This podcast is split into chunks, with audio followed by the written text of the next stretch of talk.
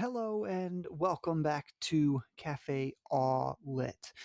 I am super pumped for this book, and I have been super pumped for this book since I read it a while back. Um, believe I read it back in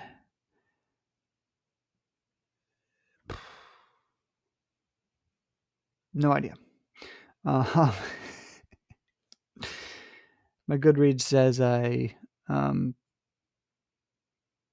reviewed it on October 2nd, 2023, which is not true. Um, yeah. Anyway, Brooklyn Crime Novel by Jonathan Lethem. And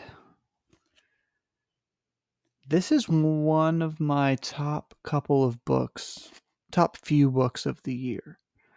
Um, thought it was fantastic. I thought it was a masterpiece. Um, the way that he writes the narrative voice is so strong, keeps you engaged. Um, it's also a very interesting sort of novel in in the way that it jumps around so much. It's very um, vignette heavy, I guess you could say. Like the chapters um, are very very short. There's like 104 chapters, I think, um, in like a 400 page book. So you know every chapter is like fourish pages. There's a couple longer ones as well. Um, but man, oh man, did I just absolutely love this book. Okay, I read it back in July. Finally figured something out. Um, it was my first first book I've read by Jonathan, and if you so if you have not read him before, don't feel like you have to start with um, his older work. This this for sure stands on its own. Um, it takes place on um, in the area of Dean Street, neighborhood of Dean Street in Brooklyn. Um, so let me just go ahead and read you what's on the back of this back of this book. Um,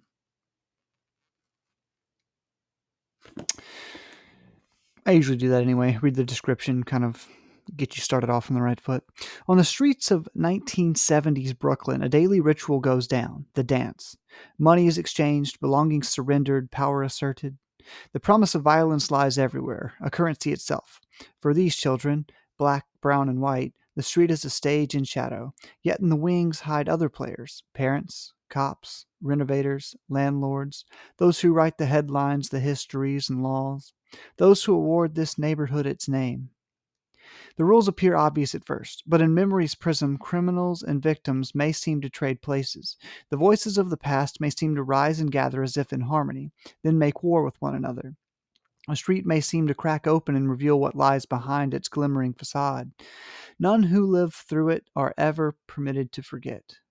Written with kaleidoscopic verve and delirious wit, Brooklyn crime novel is a breathtaking tour de force by a writer at the top of his powers. Jonathan Lethem, one of America's greatest storytellers, that's the Washington Post, has crafted an epic interrogation of how we fashion stories to contain the uncontainable, our remorse at the world we've made. If that doesn't make you want to read it, I don't know what I'm to say uh, to make you want to read it. Um,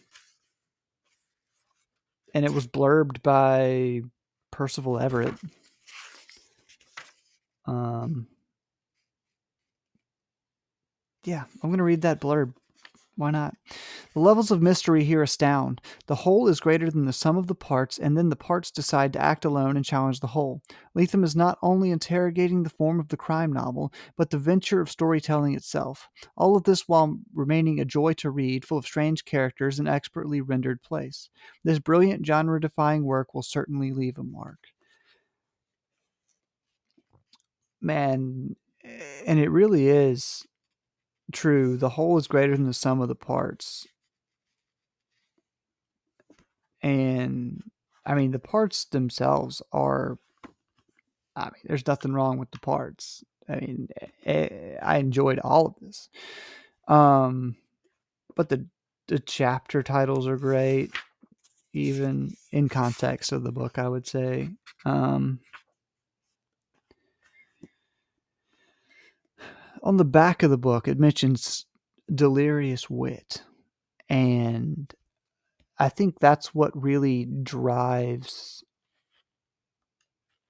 what really drives this narrative onward is is the wit. Like cuz some of the stuff he's talking about in here is kind of dark you know?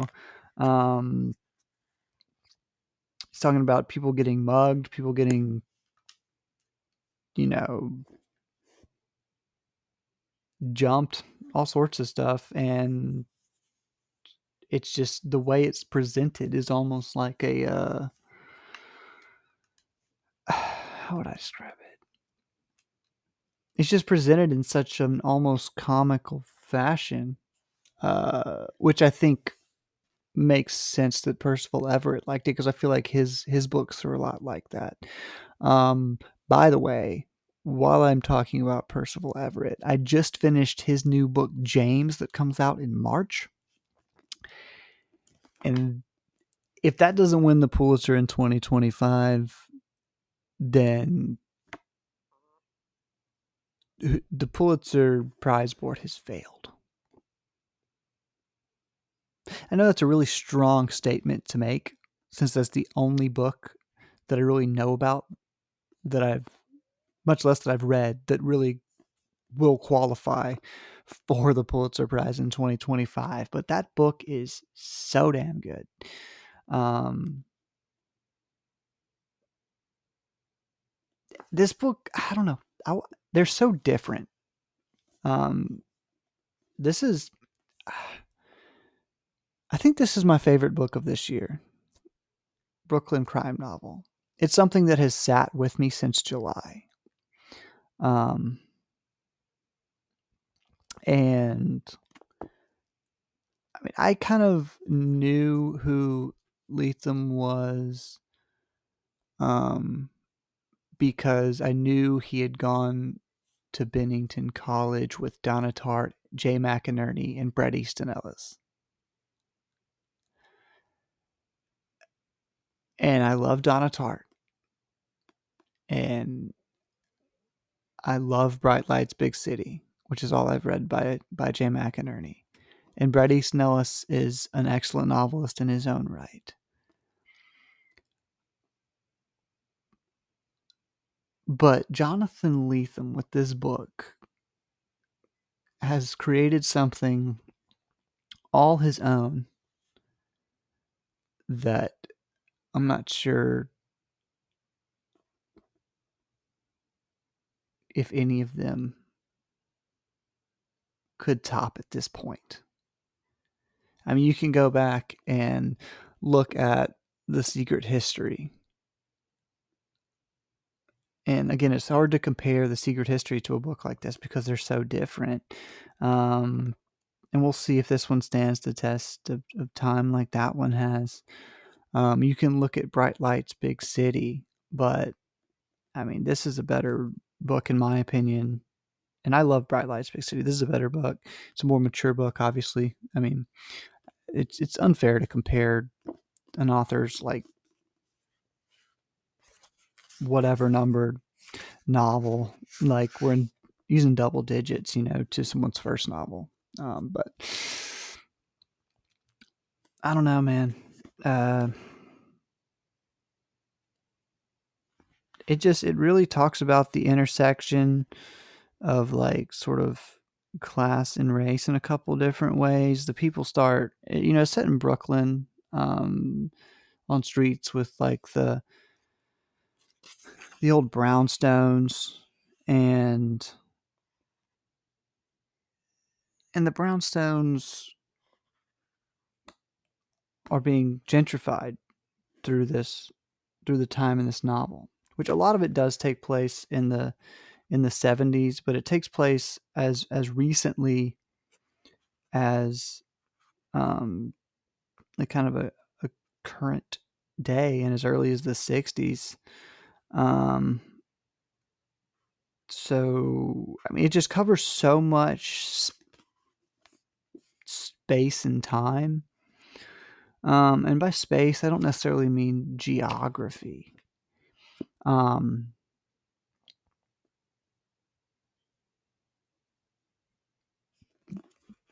but man, and I think it's difficult to succinctly say what this novel does, but it's the characters are so good and so like you leave them and you join them. A lot of them don't even have names. Some of them have nicknames. Um,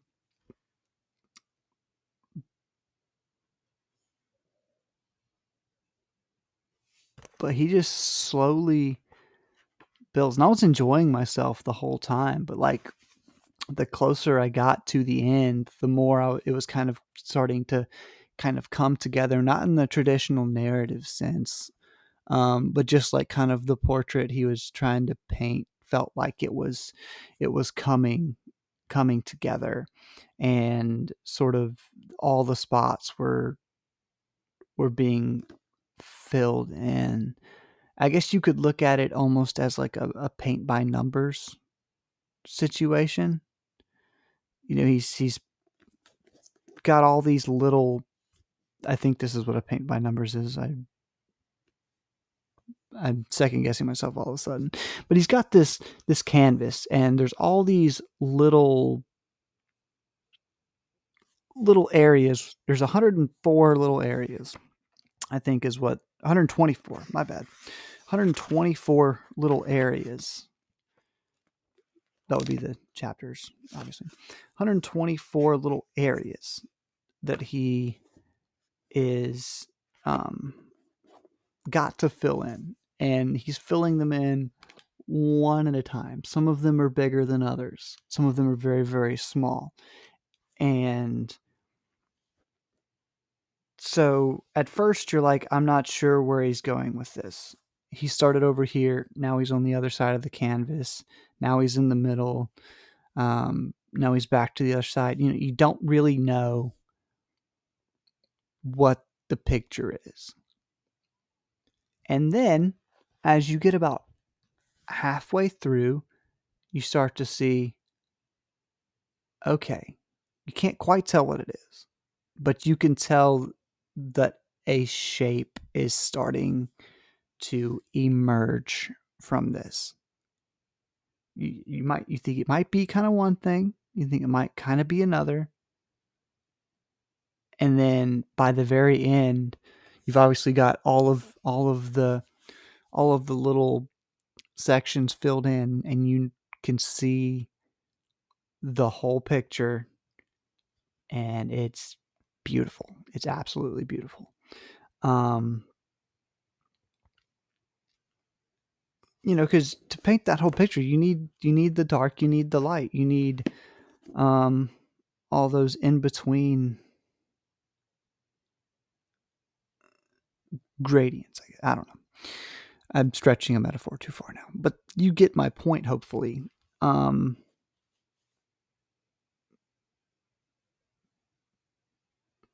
I'm going to try to sell as many of these as I can because I just want to talk to people about it. Um, I kind of want to reread it, but I just don't have time to reread.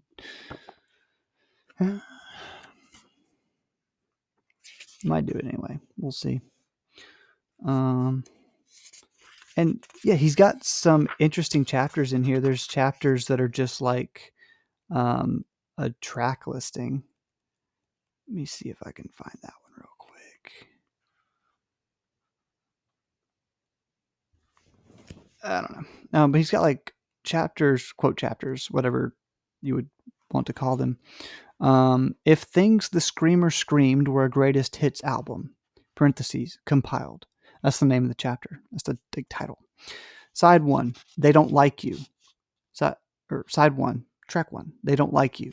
Two, you want to call the police? Go ahead. Three, I said I don't want to eat now. Four, everybody's Puerto Rican on my block except me. It's almost like it's like a like a punk album or something. Uh, and those could have changed slightly. This is an advanced copy of the book, so don't take that as a direct quote. Um, but there's a character called the a character called C, um, Milt the Vigilante. And all these sort of like creative, um, creative little names, and just they all feel somewhat caricaturish, but also real at the same time. Um, and I have gone back since I've read this, and I read his first, his first, I'm pretty sure it was first novel, Gun with Occasional Music, and it's it's more of a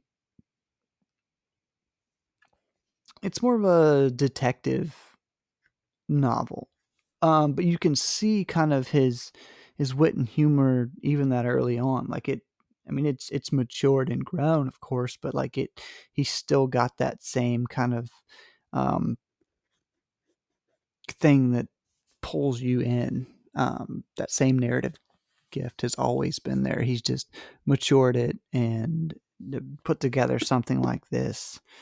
Um, and I wasn't terribly surprised this wasn't on any book prize lists.